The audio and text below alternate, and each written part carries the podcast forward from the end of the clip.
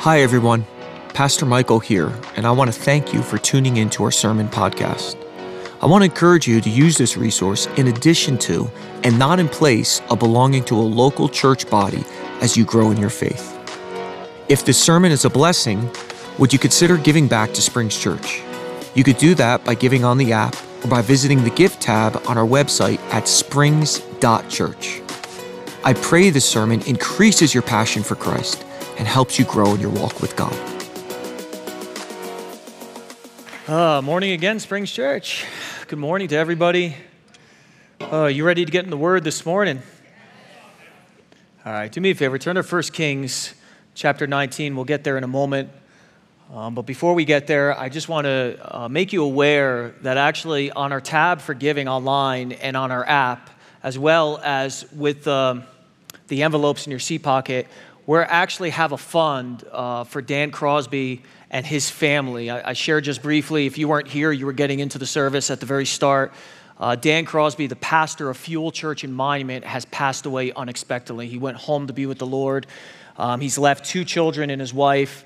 Uh, he had a hernia, there was a blood clot, and they weren't able to, to do the surgery or whatever was needed to be able to, to, to get him through it, and he went home. But uh, we're going to be taking an offering this week and next week for the family, a special offering. And if you go online and you go to the donate button, there will actually be a tab where you can actually give to the Crosby family. You could write it on those envelopes or you could do it on our app. And my hope and my prayer is that as a church, we'd be able to raise $10,000 and send it to his wife Maria and to their two children. Amen. So please pray about that. And if you feel the Lord pulling on your heart to do it, or you're just feeling the conviction of your pastor, either way, feel free just to give. Give $50, $100, $1,000, whatever the Lord puts on your heart. $10, $25, all of it will go to the family. Amen? Amen. All right. Lord, we ask just a blessing over this word this morning and over this very heavy topic as we are going to discuss depression today. God, I pray for your grace. As I was studying through this and I was looking at the complexity of the human psyche and just the complexity of the makeup of how you created us, I'm thinking, how in the world am I going to communicate all of this? But Lord, I just pray that you would bring a touch over it.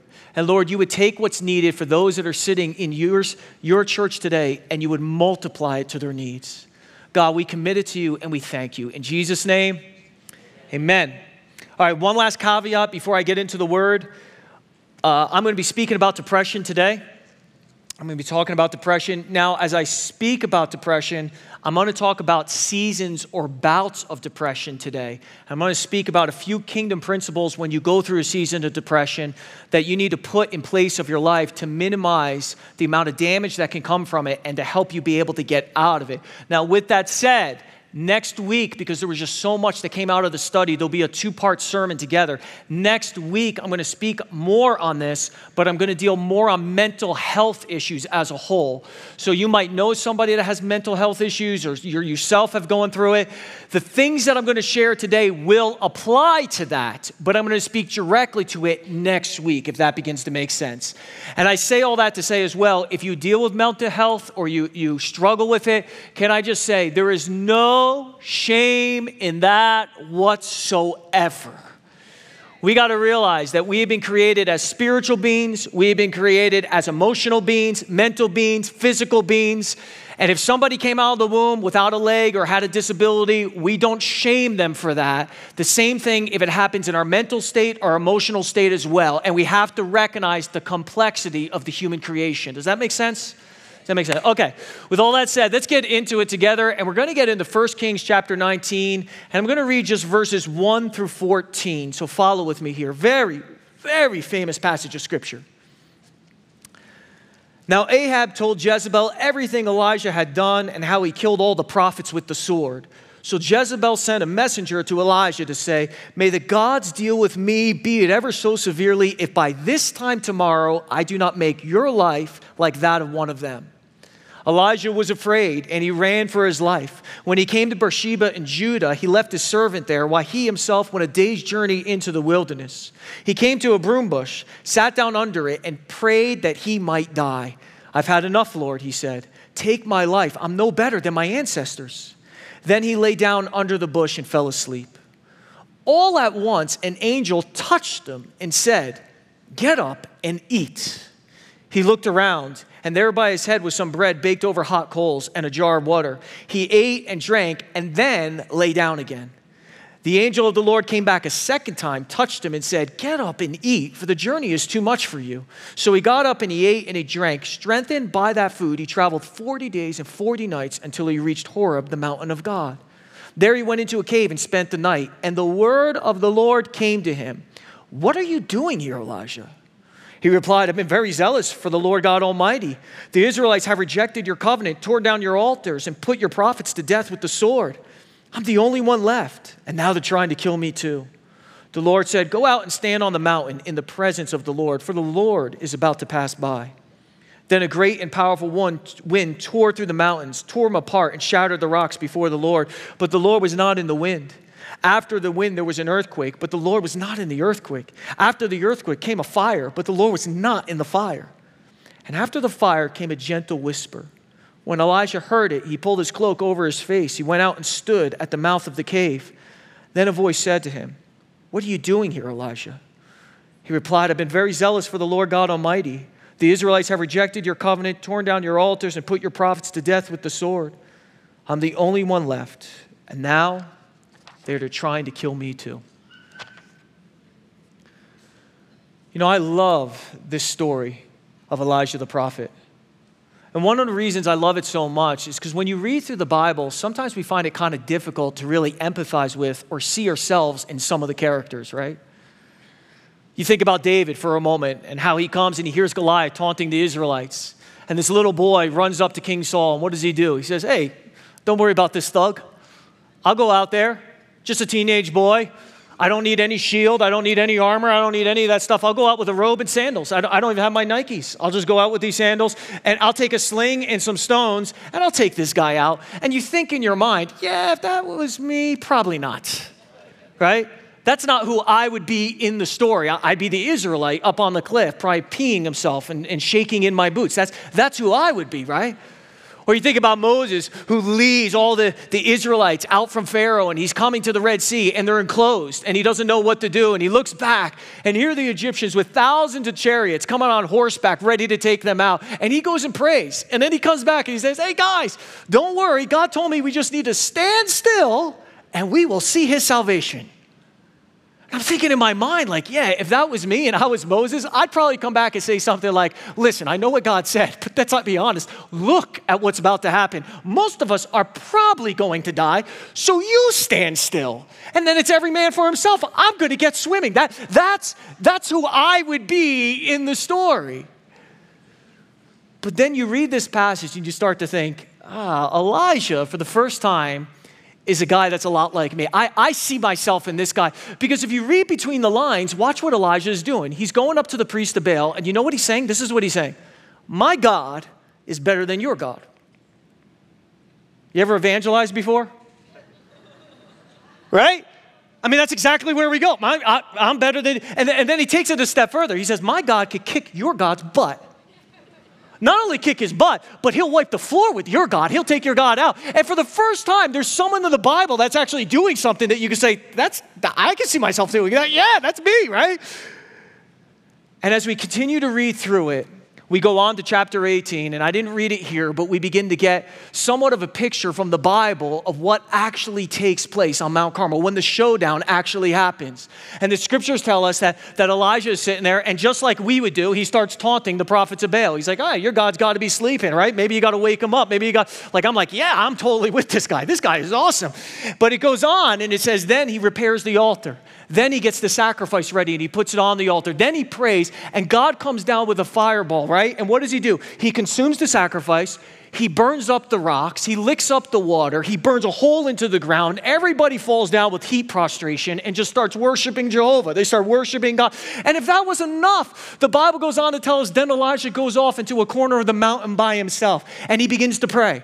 And he doesn't just pray once, he doesn't pray twice or three. He prays and prays and prays and prays until a storm begins to rise up out of the sea, and then it comes and it waters the land that's been in drought for years.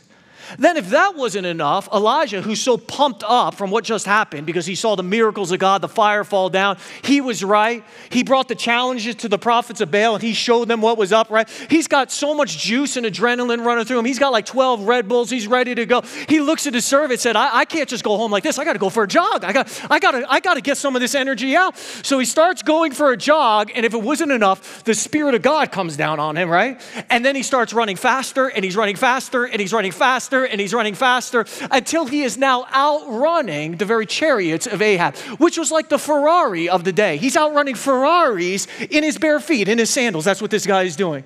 And then chapter 18 begins to conclude with Elijah making the decision as he's outrunning the chariots to head out to Jezreel which was the capital city of Israel at the time. Now, now this is the part. Up to this part, I can empathize with Elijah. I feel like I, a lot of him, a lot of me. I could see myself in him. But this is the part that I begin to lose, and I'm going to tell you why. Because Jezebel, after this, just a few verses before and after, she actually makes an oath and says, I am going to kill this guy. He isn't going to make it until tomorrow. And Elijah know, knows what it's like to be under murderous threats because he went hiding years prior, before the showdown on Mount Carmel, from Ahab and Jezebel because they wanted to harm him even back then. And now he knows that their resolve is greater than ever before, and he makes the decision to go to Jezreel, which is the capital city which is the one place, watch this, where he would be most exposed. It's the one place he would be most recognized. And it's the one place, if he got caught, he would never be able to get out. And I think to myself, what was Elijah doing? What was going through his head? And as I pray and I read and I looked at commentaries and I went through all these things, I began to realize you know what was happening? Elijah truly believed inside of his heart even though Jezebel was breathing out all of these threats, that because of what happened on Mount Carmel and the way God came down, that it was only a matter of time before Ahab and Jezebel finally repented and they would see a renewed spiritual revival in the nation of Israel. And if that didn't happen, I truly believe that he believed in all of his heart that what the people of Israel actually saw on Mount Carmel, the fact that they fell down and began to worship Jehovah and kill all the prophets, that if Ahab and Jezebel didn't repent, that they would rise up they would throw them off, they would cause a mutiny, they would protect Elijah, and they would reconsecrate their lives to God. That's the only thing that could be going through this guy's head. And you know what's amazing? After everything Elijah did, after mustering up all his bravery, his courage, his faith, to begin to start a move of God, get this, I want you to hear this nothing happened. Nothing. Nothing happened after all his prayers. Nothing happened after all his fasting. Nothing happened after he called one miracle after another miracle after another miracle down from the heavens of God. Nothing happened even when he outrun the chariots of Ahab and Ahab watched him just blow right by. Nothing happened. And you know what uh, Elijah's really feeling? Because I know what it's like. I got no more tricks to pull out of the bag. I'm out. I don't know what else to do. When you call fire down from heaven and it literally consumes the water on the ground and everything else, when you go and you pray a storm into existence for a nation to turn back to God, when you're out running chariots, uh, let me tell you, there's no, where else do you go from that? What's Act Two? He's like, I got nothing left. And it didn't change a single thing. And Elijah, because there was an unmet expectation and an understanding about God, listen to me, he begins to fall into a depression. He becomes despondent, and then he wanders off into the wilderness and ultimately continues his journey all the way to Mount Horeb. Now, Mount Horeb, and I want you to get this because this is important, had another name in the Bible as well. Mount Horeb was actually Mount Sinai. And that's extremely important in the story. And I'm going to use this just as a foundation and a background. Why is that so important, Pastor Michael? Because Mount Sinai is where Moses went up on the mountain to meet with God. And when Moses was up on the mountain to meet with God, out of the abundance of his heart, what did Moses say? I want to see you. I want to see your glory. I want to know who you are. And the fact that this is the place that Elijah is directed by the angel of God to go begins to show us something that's actually happening in his heart as we're reading through the story when he fell into a place of depression. See, I want you to get this. Elijah was confused. He was confused about his life, he was confused about what was going on in his nation, he was confused about what was happening to the people of God. And the confusion was so overwhelming that it got to a point where in his heart, he didn't even know who the Lord was anymore. He didn't know what, who is this God that I serve, that I've been serving so faithfully, right? And the fact that the angel directs him to Mount Horeb, the fact that he's showing him to go there, he's saying this is the place that in the past, the people of God, Moses, the leader of God's people, the prophet back then, was able to receive a revelation of God's glory. And you need to go there. You need to vent your confusion, you need to vent your frustration, and you need a new revelation of who God is so you can understand who this God is that you actually serve.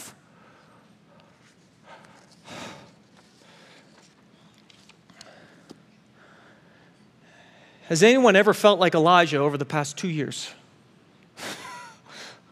Honestly, God, what in the world are you doing? Right?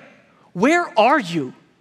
Why are you allowing this injustice and this lawlessness just to continue?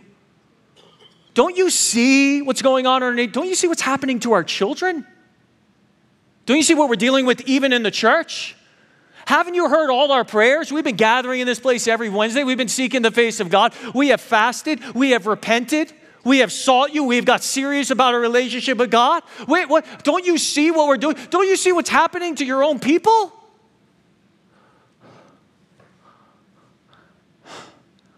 And suddenly, because you go through that for such a long season, there comes this thing inside all our hearts that says, I don't know if I even know the God that I've been serving all these years. I, I thought if I prayed this way. I, I, I, thought if I, if I honored his word, I, I thought, I thought that this is what happens. Uh, a plus B was always supposed to equal C.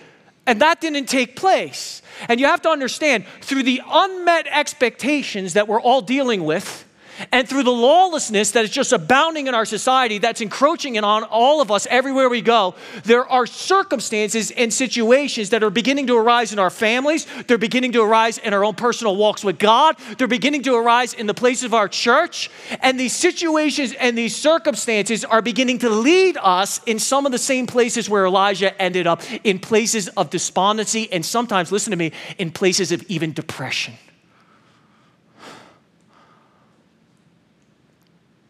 You know what's amazing about this story?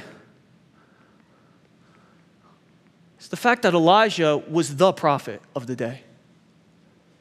Think about it. On the Mount Transfiguration, he's one of the guys that shows up with Jesus. Him and Moses. This is like the guy. And this is a man of prayer. This, this guy, he knew how to pray. This is a man who knew how to fast. This is a man who knew miracles. He knew how to bring miracles down from heaven. He knew the power of God.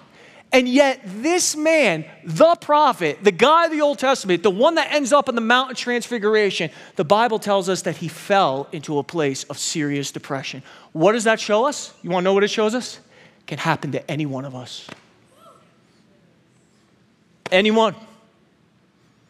Don't think that, oh, I'm stronger than that. I got the mental capacity. No, it can happen under the right circumstances. It can hit any one of us. And it doesn't matter how closely you walk with the Lord, it doesn't make any difference. In fact, listen to me, it's those who walk closest with the Lord that are going to deal with serious and depression, possibly more than anyone else. Why? Because you have a sensitivity to his heart and you see things that not everybody else sees.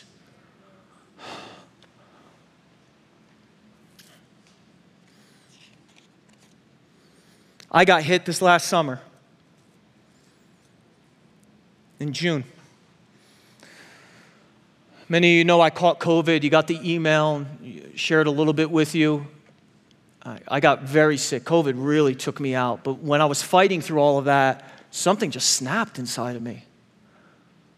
I went through such a serious oppression that ultimately led to a very serious depression where I felt unable to do anything. I mean, utterly and completely hopeless. I felt unable to pastor this church.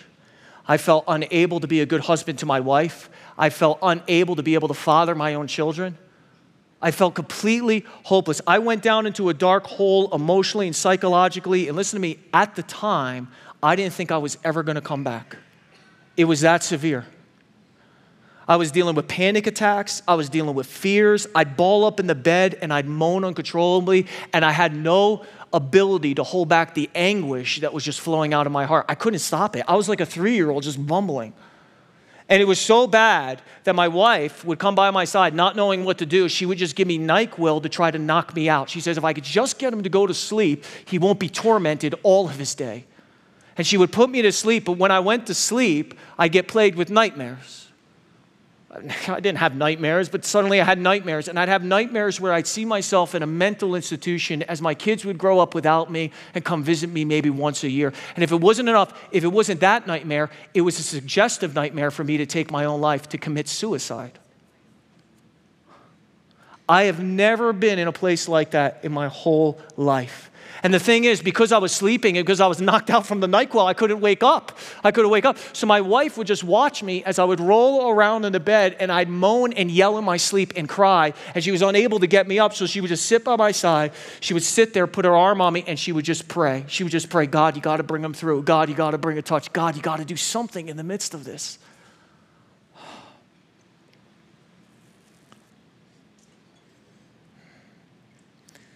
At the very beginning of the depression, God gave me a promise. He gave me Psalm 40, where it says that He picked me up and He pulled me out of a miry pit and He set my feet on the rock.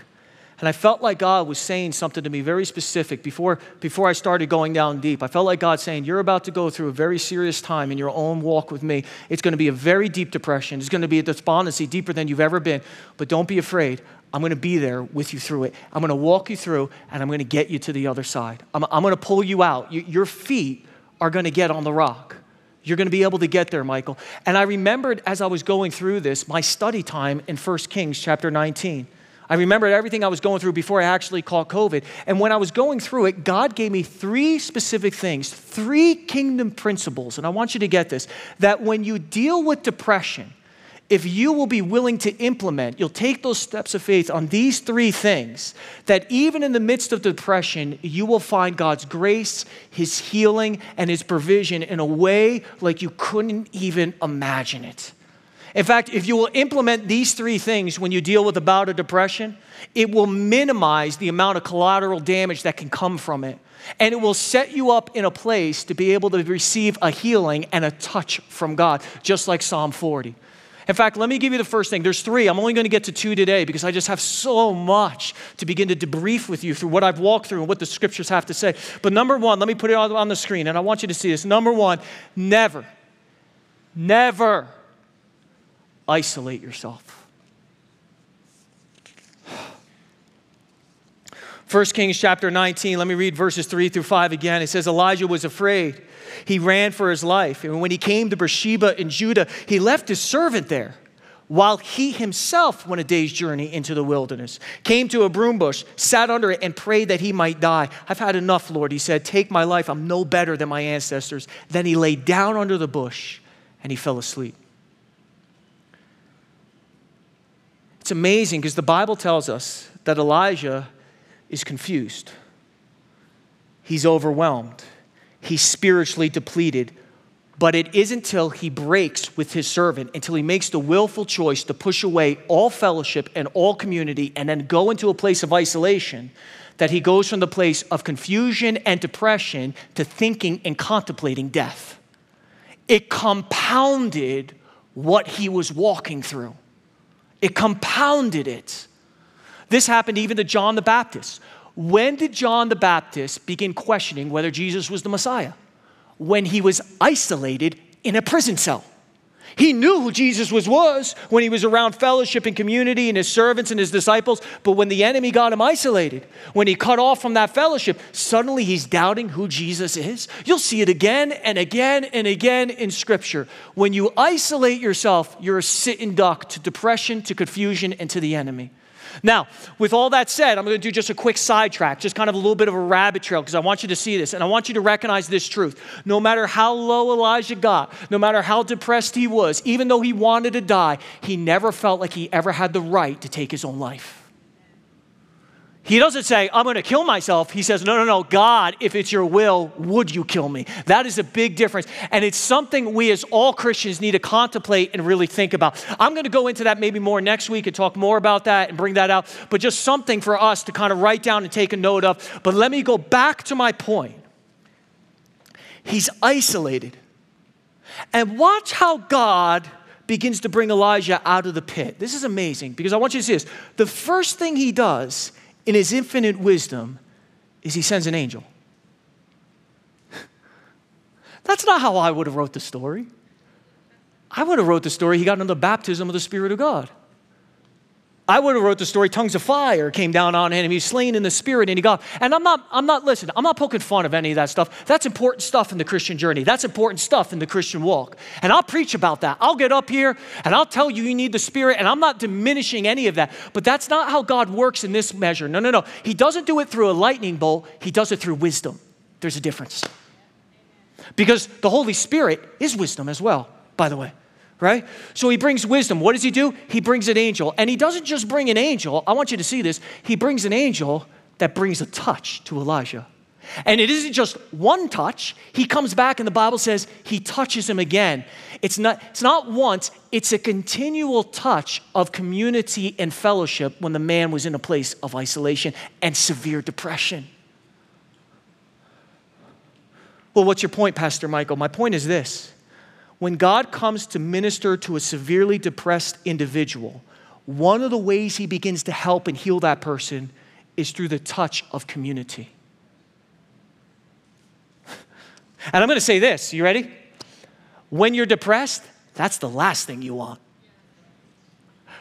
I don't want to be near anybody I don't want anyone come find me. I don't want to. That's normal. That's the natural inclination and the bent of the human heart when you deal with a time of depression.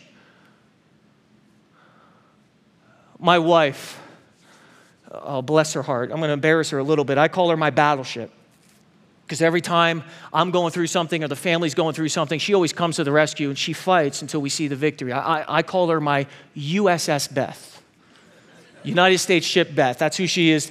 She is such a blessing to our family. But when I started going through the season of depression, one of the first things that my wife did is she called the elders. Now, listen, I wasn't going to call the elders, I wasn't going to call anybody. But she got on the phone and she called the elders. And I'll never forget, there was a night around midnight or one in the morning, and I was being plagued with the nightmares. They were hitting me, and I was groaning and I was screaming and I was crying. I was broken. I, you got to realize, I dropped 15 pounds during COVID. I didn't eat anything. I had no electrolytes in my body. I couldn't even get any water down. I was such a mess. I was emotionally broken. I was physically broken. I was spiritually broken. I could hold nothing back. I was just weeping, wailing. I was overwhelmed. And I'll never forget it. As I'm having the episode and I wake up, guess who's sitting by my bedside? It's Elder Billy and Elder Anthony. One o'clock in the morning, these two guys are sitting by my bedside and they couldn't speak any reason to me. I was, I was literally manic. There was nothing they could do. I was all over the map. I had no electrolytes. I was physically, I, there was no, I hadn't slept in days. I hadn't slept in days. And they're looking at me, but you know what they did? They just sat there, they listened, and they prayed, and they stayed there until I was able to fall back asleep. Then they went downstairs. They sat in my living room and prayed over the house while Beth went back to bed, and they stayed there till the morning to make sure that we were all right. Oh, it didn't stop there you think that would have been enough. But then I'm, the next day I wake up and I'm going through another episode and I'm dealing with something. Beth hands me the phone. She goes, Here. I go, What is this? She goes, Just answer it. I said, I don't want to answer it. But I could already hear from the phone in my hand, even though it wasn't against my ear, Nicky Cruz was on the other line. My wife called Nicky why she was gone, why he's out on the crusades. And he's saying, Michael, Michael. And he's yelling at me from the phone, right? So I finally put it to my ear. He goes, Michael, what is going on? And I, I, can't speak. I'm just overwhelmed. So I'm just crying. I don't know. I'm a mess. Michael, Michael, stop it. You are a man of God. You're, and he's just going off on the phone, off on the phone. And, and the crazy part is, as he's speaking to me, people are like walking by in the crusade, different pastors and ministers, and he's just yelling at him. Pray for my pastor, Michael. He's a mess right now. What's going on? You don't need to know. He's a man of God. Just pray for God to touch him right now. You'll pray. You'll pray. You'll pray. And I'm listening as he's, he's literally directing everybody to just pray for me at the crusade. He sits on the phone with me a little bit.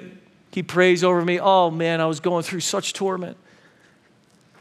An hour later, Beth comes in with an iPad. I said, What is this? She said, Just answer it. Just get on it and answer it. And it's Pastor Neil, my good friend, my pastor friend from Geneva in Switzerland. And he's sitting there on the iPad with me, and I can't even talk. I'm just crying. And as I'm crying, and I'm so overwhelmed, and he could see the hopelessness in my heart, he begins just to weep on the other end. He says, Michael, I've never seen you like this. I said, I don't know what's going on. He said, just talk, just talk. I talked. He prayed with me. After that, I get another phone call the next day she was FaceTiming Pastor Nick over in Ireland, one of my pastor mentors, right? He calls over, he gets on the phone, he's talking with me, he's helping me, he's giving me some direct, Michael, you need to eat, you need to drink. Sounds like my mom, like he's going through all these things, right? He's telling me what I need to do, and, and he's literally looking to see if he can get tickets to come fly out to make sure that I was okay. He wanted to come visit me because he knew how overwhelmed I was, right? And then if that wasn't enough, then my wife actually calls Joe Couch from our church, a good friend of mine and she tells him what I'm going through. I was again, I'm not going to tell anybody anything. I don't want I don't want to see anyone.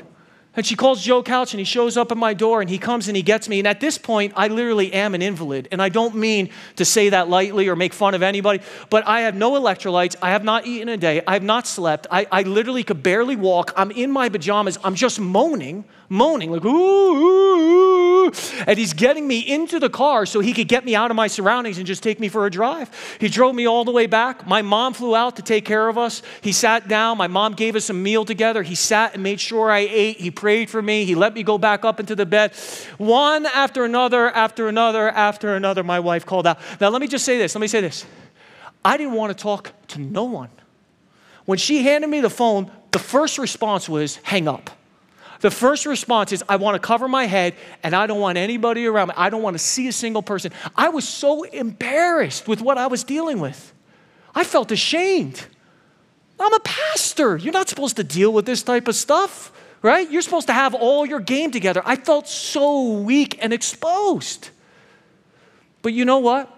despite all those feelings and even the mountain of indifference that was in my heart through the depression, because you feel indifferent when you get depressed. I was saying to Beth, none of this stuff's gonna work. And I'm a pastor. I'm like, yeah, none of the biblical principles are ever gonna do a single thing. I dealt with so much unbelief that was echoing inside of me. But I remember this story in 1 Kings chapter 19, what God was having me write down before I got COVID, before I got depressed. And this is the thing I had a choice that I had to make. Do I go off how I feel, which is not a smart thing to do when you're dealing with a season of depression, or do I choose to embrace the wisdom of God and let people in? That's God's wisdom. That's how God works in a depressed life. And I made the choice by the grace of God to let people in. See, one of the reasons God always provides fellowship and friendship to someone who is suffering from depression is to give them a source of discernment and judgment during that dark time when it's hard to make good decisions for themselves and for other people around them. Let me read that again because I want you to get that. One of the reasons God always provides fellowship and friendship to someone who's suffering from depression is to give them a source of discernment and judgment during that dark time when it's hard to make good decisions for themselves and for other people around them. Now, let me just backtrack before I kind of expound on that a little bit. When I say you need to open your life up to community and fellowship and people, you don't do that just to anybody. You don't go out and find like the next door neighbor who's walking the dog who you never talked to your whole life, say, Man, I'm a mess. I just need you to come and bring me comfort. That, that's not what you do. You don't like, you're not in the grocery store saying, You'll do, you'll do, you do. No, no, no, no, no. You only open up to trusted people that God has put in your life, of family and friends that have proven themselves over the years that really love you. But when you have those people, and God provides them for everybody, you open your heart to them. You, you, you embrace God's wisdom in his depression. You embrace it and say yes, right? Okay, with all that said, turn me to 1 Samuel chapter 3, and let me read to you verse 1 through 8. Let's talk about discernment and judgment and why God gives us fellowship and friends in dark seasons of our lives. 1 Samuel chapter 3, verse 1 through 8. Let me read it to you. He said, The boy Samuel ministered before the Lord under Eli. In those days, the word of the Lord was rare there were not many visions. Pay attention to that. In those days, the word of the Lord was rare. One night, Eli, whose eyes were becoming so weak that he could barely see, was laying down in his usual place. The lamp of God had not yet gone out, and Samuel was lying down in the house of the Lord where the ark of God was. Then the Lord called Samuel. Samuel answered, Here I am. And he ran to Eli and said, Here I am. You called me. But Eli said, I didn't call you. Go back and lie down. So he went and lay down. Again, the Lord called Samuel, and Samuel got up and went to Eli and said, Here I am. You called me. My son, Eli said, I didn't call you. Go back and lie down. Now, Samuel did not yet know the Lord. The word of the Lord had not yet been revealed to him. A third time, the Lord called, Samuel. And Samuel got up and went to Eli and said, Here I am. You called me. Then Eli realized that the Lord was calling the boy. So Eli told Samuel, Go and lie down. And if he calls you, say, Speak, Lord, for your servant is listening. So Samuel went and lay down in his place. Now, look at what the Bible's actually showing us here in 1 Samuel chapter 3. The passage is actually telling us that this is a season in Samuel's life where the word of God was very rare. There wasn't a lot of revelation from the Lord. And let me tell you something when you go through a bout of depression, I want you to understand this. Because you're dealing with such an exhaustion in your emotions and in your mental capacities, sometimes it's very difficult to be able to hear God's voice for yourself. The Word of God becomes very rare in that season, right? In fact, the only voices you normally hear are all the accusations that are just rising up in your heart against you and all the lies of the enemy, all the anxiousness, the fears, the what ifs. Those are the voices you begin to hear. And those voices begin to drown out the voice of God, where it kind of disappears for a season. You, you, you have no judgment, you have no objectivity. It, it's just not a reality. And even though God's voice can break in sometimes, kind of like a ray of sunshine that breaks through the clouds of a storm over time, those clouds can regather again and you fall back into the hopeless one more time. That's normal when you're dealing with and going through a very depressed state. So, what should we do? What should we do, Pastor Michael? If I can't hear the voice of God clearly and there's all this stuff going on, what do I do? Well, we follow the example of Samuel. What do I mean? Watch this, watch this. God calls to Samuel. And what does he do? He immediately runs and says, What is it, Eli? Pay attention to that. God calls to Samuel, and then he immediately runs over and says, What is it, Eli? Which means this Samuel thought that God's voice sounded like Eli's voice. Now, I don't know about you, but if I was woken up in the middle of the night by an audible voice from God, I don't know if I would mix it up with the senile old man that's sleeping next to me. I don't know if that's what would happen. But that's what Samuel does. And it's not just happening because it's a nice narrative in Scripture, it is showing us another kingdom principle that we need to be aware of. And let me put it on the screen. You just take a picture, write this down. Let me show you something. Many times, when you're in a season when it's hard to hear and discern God's voice, many times God's voice will sound a lot like the trusted people that God has surrounded you with. I want to read that again. That's good. That's good, Pastor Michael. Okay. Many times when you're in a season where it's hard to hear and discern God's voice, many times God's voice will sound a lot like the trusted people that God has surrounded you with.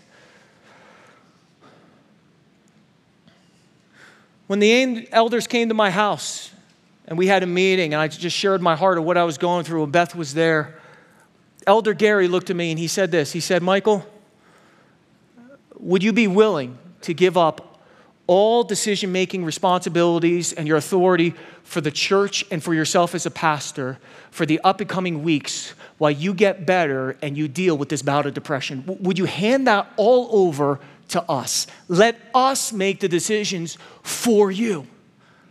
And I thank God because out of my study time and what I was preparing before I got sick, by the grace of God, I said, Here, it's yours. You could take it. I, I don't want it right now. I don't think I'm in a good place to be able to have it. And they ultimately made the decision listen to me, when I would return to the pulpit, how long I was going to take off, what my schedule was going to be like when I got back, how many meetings I was going to take on. They decided my whole schedule, they figured it out. And you know what? I thank God for it. You know why? Because when you go through those types of bouts, it is so difficult for you to actually think clearly. It's almost impossible. You'll feel guilty because you weren't at the church enough. So what you do is you forfeit your own health, you put that on a line, and then you come to the church and you're not fully healed. You get up at a pulpit and you're not fully there. Your heart's not right. You're slamming people left and right from the pulpit because you're exhausted or overwhelmed. You didn't actually take the time because you're in the midst of the battle and you can't objectively see it from the 30,000 foot view. You're just seeing the emotions that are going on in your heart, the confusion that's happening inside of your head, and you make decisions accordingly. So you end up making those decisions, but a week later, a month later, even a few few months later, a year later, there's catastrophic issues that start to arise because they weren't the right decisions in the first place.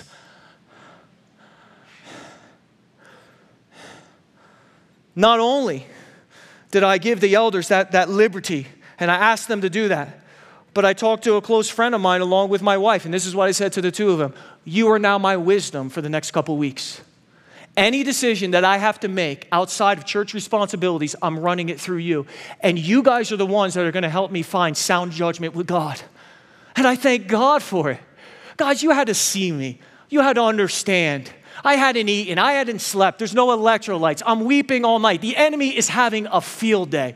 I mean, there was days I didn't feel like I put enough money. I was being so accused that I didn't put enough money in the kids' college funds. So I'm like grabbing furniture. I'm grabbing my motorcycles and putting them on the sidewalk, saying, "Come and buy, come and buy. I need to help my family." My wife is looking like, "What are you doing?" I was like, "I don't know. I just need to get the enemy off my back." And she's looking at me, this isn't the right decision. And she said, Let me make those decisions for you. No.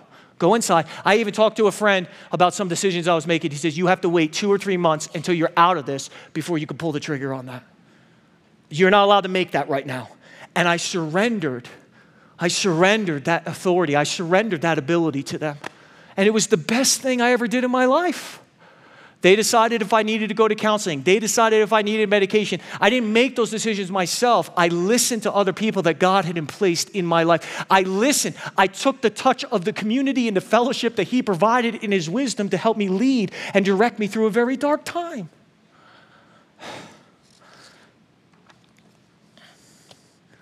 All right, number two. Number one, that was just point one. Never, never, never isolate yourself. In God's wisdom, how did he begin to minister and heal Elijah? He brought a touch through an angel. He brought community, he brought fellowship. And in that community and fellowship, he began to heal him and give direction to him of where he was supposed to get, go next. He gave discernment and judgment. Number two, you ready? I want you to get this. Be careful to recognize the whole you. Oh, how important this is. Remember when Elijah falls down? Remember when he cuts himself off from a servant, which was him quitting the ministry? Remember when he started to pray, asking God to take his life? How did God begin to minister to that man? How did he take him out of that pit? Well, we just said number one, he sent an angel to bring a touch to him, right? But the angel didn't just bring a touch. He didn't just bring fellowship or community or judgment or discernment, although all those things are good. The angel did a second thing. Do you know what the angel did? Made him a cake, cooked him some food. That's what the angel, right? And I always tell people all the time if there was ever any type of evidence that God was Italian, this is the scripture to tell you this is who he is. You're weeping, you're crying, you're overwhelmed, you want to give up on life, you're suicidal, and he shows up and he's got some pasta in his hand and some meatballs. Say, this will make it better. This, this will be good for you, right?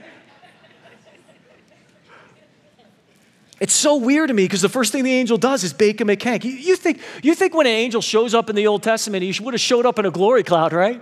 You think the angel would have said something really spiritual, really religious. Say something like, Elijah, fear not. Elijah, thou shalt repent. Elijah, remember the God of Abraham, Isaac, and Jacob. He thus says this to you. And the angel doesn't do any of that. I think that's hilarious.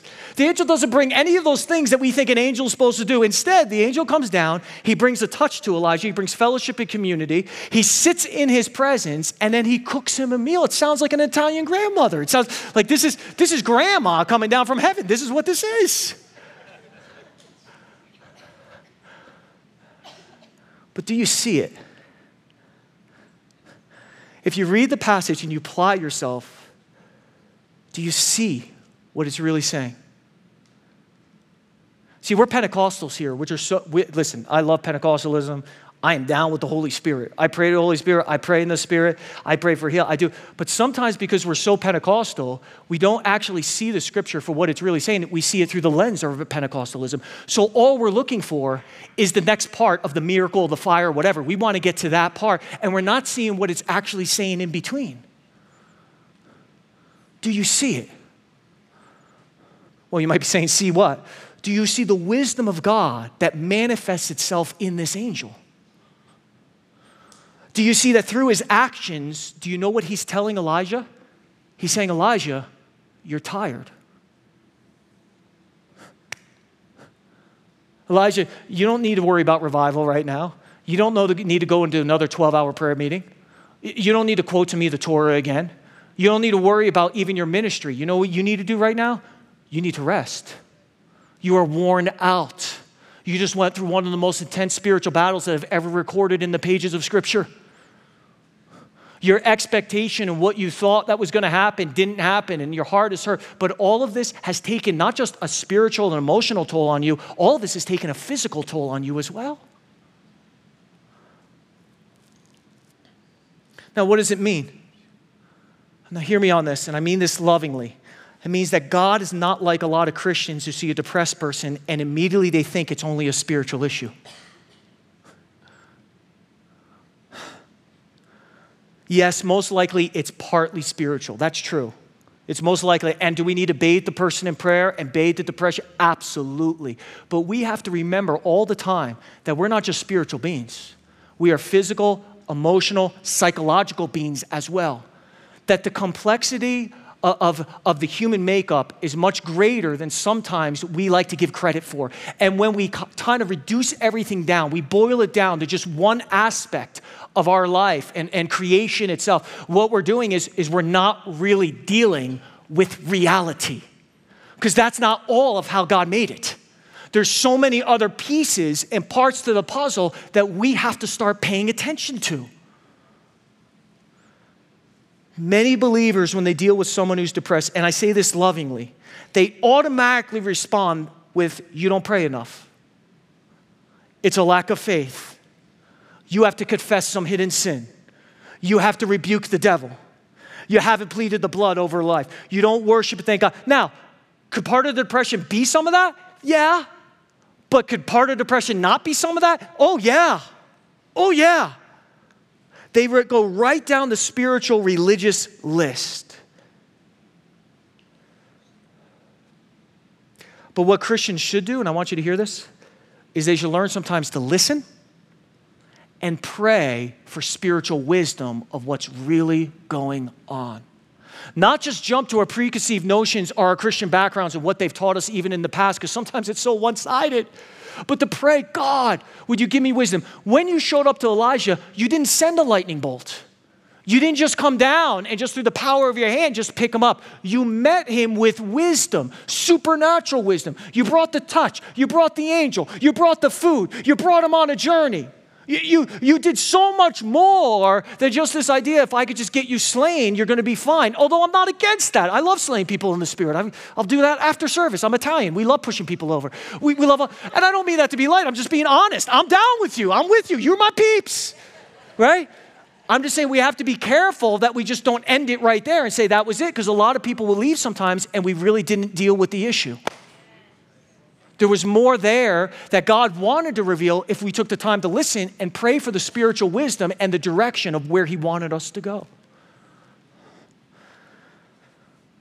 See, Elijah had a physical nature. He lived in a physical world, and at the moment, he didn't need prayer, he didn't need a lecture, he didn't need another sermon. You know what he needed? He needed a meal, and he needed to go back to sleep. Isn't it amazing that the angel lets him go back to sleep? like, the angel wakes him up and then he goes back to sleep. And the angel's like, no, we can, we can wait. You're exhausted. Rest again, eat another meal, eat again, and then I'm going to take you on a journey. But this is what's needed at this very moment. Isn't that, doesn't that blow your mind away? Think about the infinite wisdom of God. It's so amazing. It's so glorious.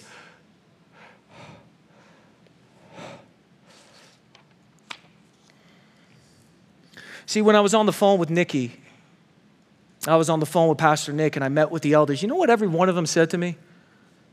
said, Michael, you were going way too hard and you were approaching burnout before COVID ever hit.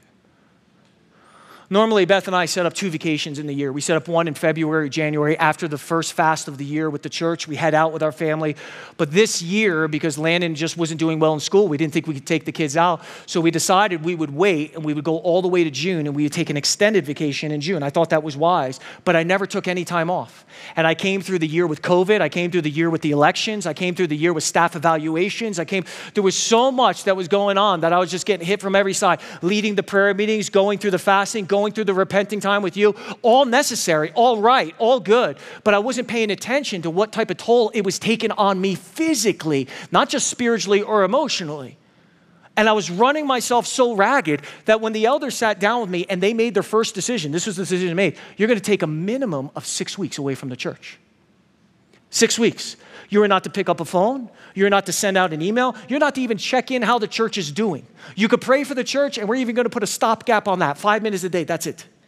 No, they didn't do that. But I'm just saying, I, I just, I tried to show. They said, you have to disconnect from all of it. And for the next six weeks, this is what they said to me you need to sleep in, you need to get plenty of food and rest, and you need to be with your family. That's what they said to me. And I'm going to tell you something. When they said it, and elders, I love you. I don't mean to demean you in any way, but I'm just going to be honest what's going through my head. I listened, but then I went up to my room and thought, that was the stupidest bit of advice I've ever heard in my life. I don't need to slow down. I need to go. I need to get up. God, you got to heal me. I got to, come on. We got things to do. The nation is falling apart. I'm the savior of the world. Right? Yeah, yeah. You think I don't go through the complex? I got to save all of you. I got to save the world. I got to save the nation. I got to save all these things. So, so I'm in a place saying, I got to get going. Rest. Rest sounds like, sounds weak. It sounds, it doesn't sound spiritual. It, that's not something Christians do. We fast, we pray more, we read more, but we don't rest. We don't physically rest, right? And you know what's amazing? After I took the six weeks, I took an extra week. I took seven weeks away from the pulpit. But when I come back, can I be honest with you? I've never felt this good in my whole life. I came back and I was smiling everywhere. I even said to myself, why am I smiling? Why? I, I'm Italian. I'm from New Jersey. There's nothing. No, no, we don't smile, but I couldn't stop. There was so much joy that was flowing out of my spiritual life because I made the choice to take care of my physical life. Do you see how interconnected they actually are? And I'm walking around and I'm meeting with the staff. The staff's like, We've never seen you like this. When there was problems coming in from the church, it would just roll right off my back. I'd pray about it, I seek God about it, but it wasn't taking me out. I had so much strength, I had so much vitality, I had so much spiritual gusto, all because I took time, listen to me, just to physically rest.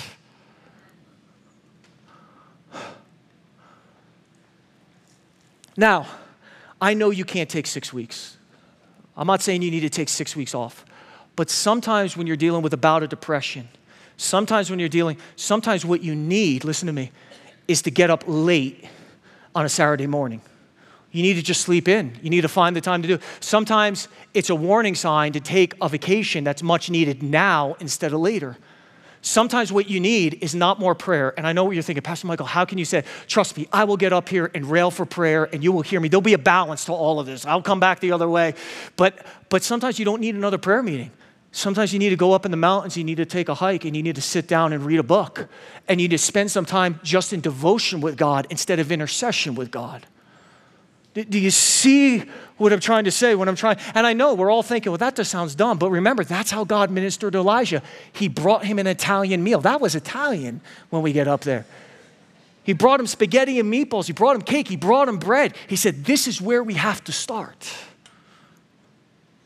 But God takes it even further. I know you're thinking you're going to close. I'm closing. Not only does God begin to treat Elijah's depression with community and physical rest, but then he brings him to Mount Horeb. And while Elijah is there, this is amazing, God begins to ask him questions. Anyone else think this is weird? God says, Elijah, what are you doing here? And let me just tell you something. God never asks a question because he needs information. He wasn't like up on Mount Horeb and then like Elijah showed up. And said, Oh, Elijah, what are you doing here? Like, that, that, that's not God. He wasn't like, I didn't know you were coming. Like, I, I would have got some things ready. No, not at all. God doesn't ask a question because he needs information. God asks a question because we need information. That's how it works. And you know what's amazing to me? He asks a question, and then if you read through the rest of those verses, and this is what blows me away, he doesn't say a single thing, God. He just lets Elijah speak and vent. Elijah says, I'm the last one of your prophets. They killed their. No, that wasn't true. But God didn't interject to say, ah, no, no, you're not the last one of the prophets. I got a bunch of prophets. He waits. He lets them vent. He lets them listen to this process. You know what God is showing us? That not only are we emotional beings and physical beings and spiritual beings, we're psychological beings as well. Sometimes we got to talk through things and we have to process through them with somebody else. Isn't that amazing what God does? He's saying, no, no, no, no. And I can just imagine the angels are just rolling their eyes. Just tell him what's going on. No, no, no, no. Let him talk. Let him talk. I, let him talk. He needs this right now. He needs to speak through it. He needs somebody to speak objectively to him. He's got to vent what's going on in his heart. He's got to let out all the frustration, the confusion. It's got to go. It's got to begin to blow. Somewhere it's got to go. And listen to me, sometimes when you walk through a season of depression, I know this, a lot of Christians don't like this word, but this is the truth. One of the best things you could do is go and get a little bit of counseling.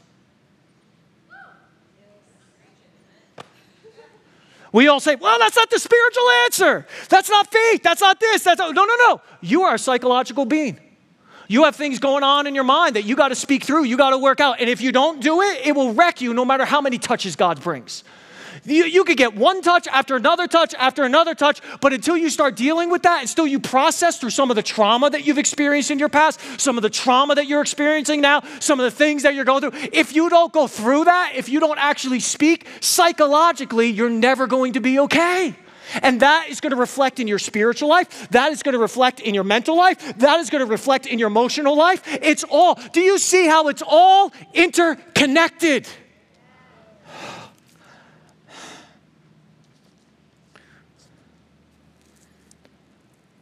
This is my whole point. Let me read it to you the way I wrote it. See, real depression cannot be reduced down to just one thing all the time. That is a trap. It is a trap. We have to be careful not to reduce it to just the spiritual, where we tell everyone they must be in sin. That's why they're feeling down or they don't have enough faith. Be careful with that. But we also have to be careful not to reduce it down to just the psych- psychological, where we just listen to people talk and talk and talk, and we never speak any truth to them. At the same time, we have to be careful that we don't reduce it down to just the physical, where we say just take a pill and everything's gonna be okay. No. We live in a complex world and we are complex creations. And many times the answer to depression is actually a many sided approach where we're praying and listening to God for wisdom of what's really going on.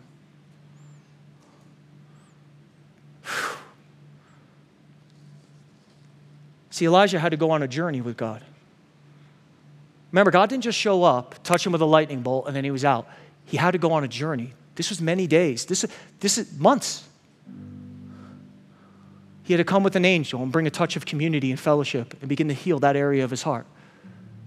He had to bring community to help him with his discernment and judgment as he goes on the journey with the Lord. He had to deal with his physical need because he was burnt out and he gave him a place of food. He brought him up on the side of Mount Horeb where he began to ask questions and allow him to vent because psychologically he was overwhelmed. Do you see what God does? And it was a journey. See, all of us, we just want to come up. And I'm not saying prayer doesn't work. I will pray. And listen to me, I believe in miracles. I believe sometimes God just comes down and touches you and it's gone, it's over, it's done. I will believe that way and I'll pray that way. But the Bible bears witness that it doesn't always happen like that. And here's the reality my theology, my doctrine has to line up with this doesn't line up with my Pentecostalism, doesn't line up with my baptism, uh, being a Baptist or a Protestant, whatever you want to call yourself. It doesn't line up with any of that. It's got to line up with this. And although I see God doing it through the supernatural and the miraculous, and I will pray that way and believe that way, sometimes, sometimes He chooses to take us on a journey because there's deeper things going on inside there that need greater healing and processing than just a touch and then walk out the door.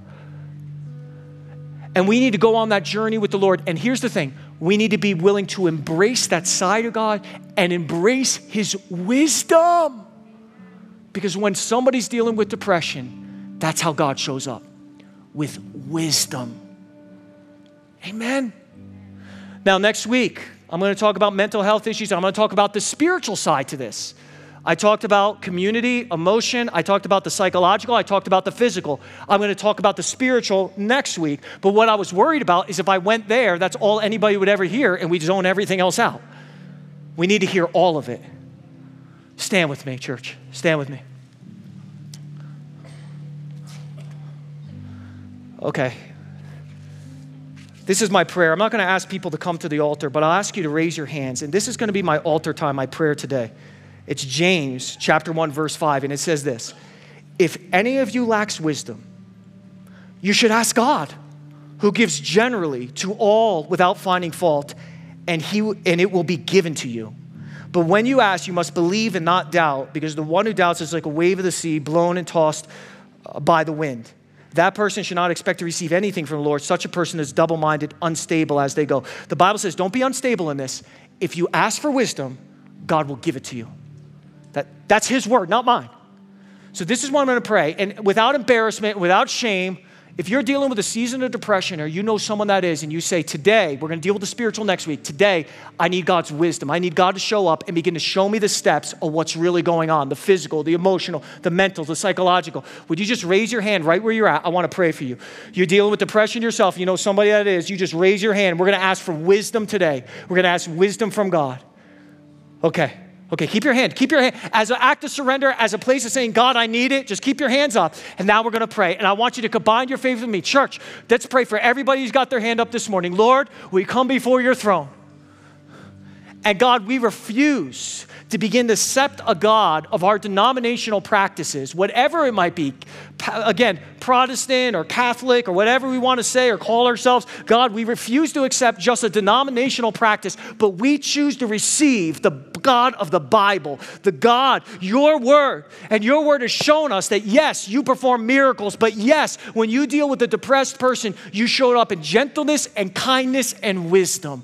And Lord, we are asking today for those that are dealing with about a depression, or we're asking for those, Lord God, that they know of somebody dealing with depression, we pray that as James chapter 5 says, if you ask, you will receive. We ask for spiritual wisdom in this place that you would fill us by the Spirit of God.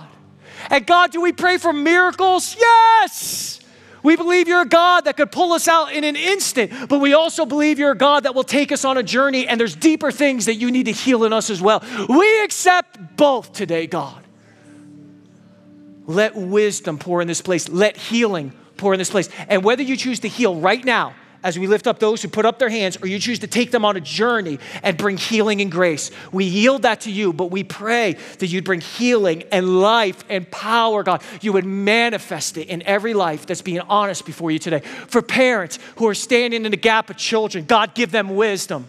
Give them wisdom of what can be catastrophic to their child, what can actually cause more harm, and what's the proper thing to do. When to force them to do something, when to ease back and let them do things. God, give them wisdom. Give, Lord God, parents wisdom of how to deal with a depressed child.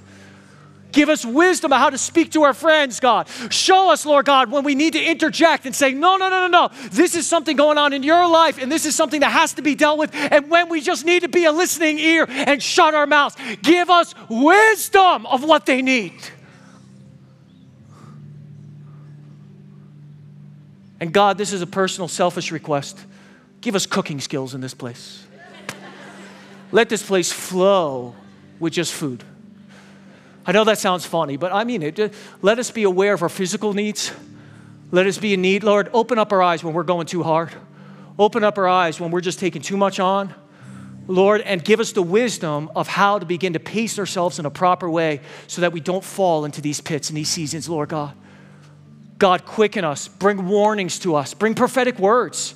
Let people come with words of knowledge, words of wisdom, and say, hey, this is going on. Let it confirm things that you're already speaking in our word and help us be able to put on brakes. It is so hard for us as people to put on brakes. We are so driven to get that word of acceptance from you that we talked about just a few weeks ago that we push and we push and we push and we push and we push and we never brake. And because we don't brake, we literally break. God, open up our eyes.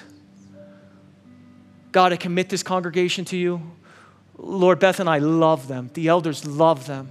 And we want to see them, Lord God, built up. We know there's many battles ahead, but we need to be ready for them. We need to be built up and we need to learn, Lord God, how to take care of ourselves in the midst of the battles so that we can have the years of fighting instead of just the days of fighting, God. You would teach us how to be able to have longevity into the kingdom of God. Oh, we need it now more than ever. We need soldiers who aren't just going to burn out, but burn steady. And God, we pray for that in this house. Lord, we commit it all to you today. We love you and we bless you. In Jesus' name. Amen. Amen. Amen. Let's give the Lord one more round of applause. Let's thank him. Thanks again for listening to our Springs Church podcast. For other exciting content from Springs Church, be sure to visit us online at springs.church. If you'd like to partner financially with Springs Church, you have the opportunity to give by visiting the Give tab of our website, springs.church.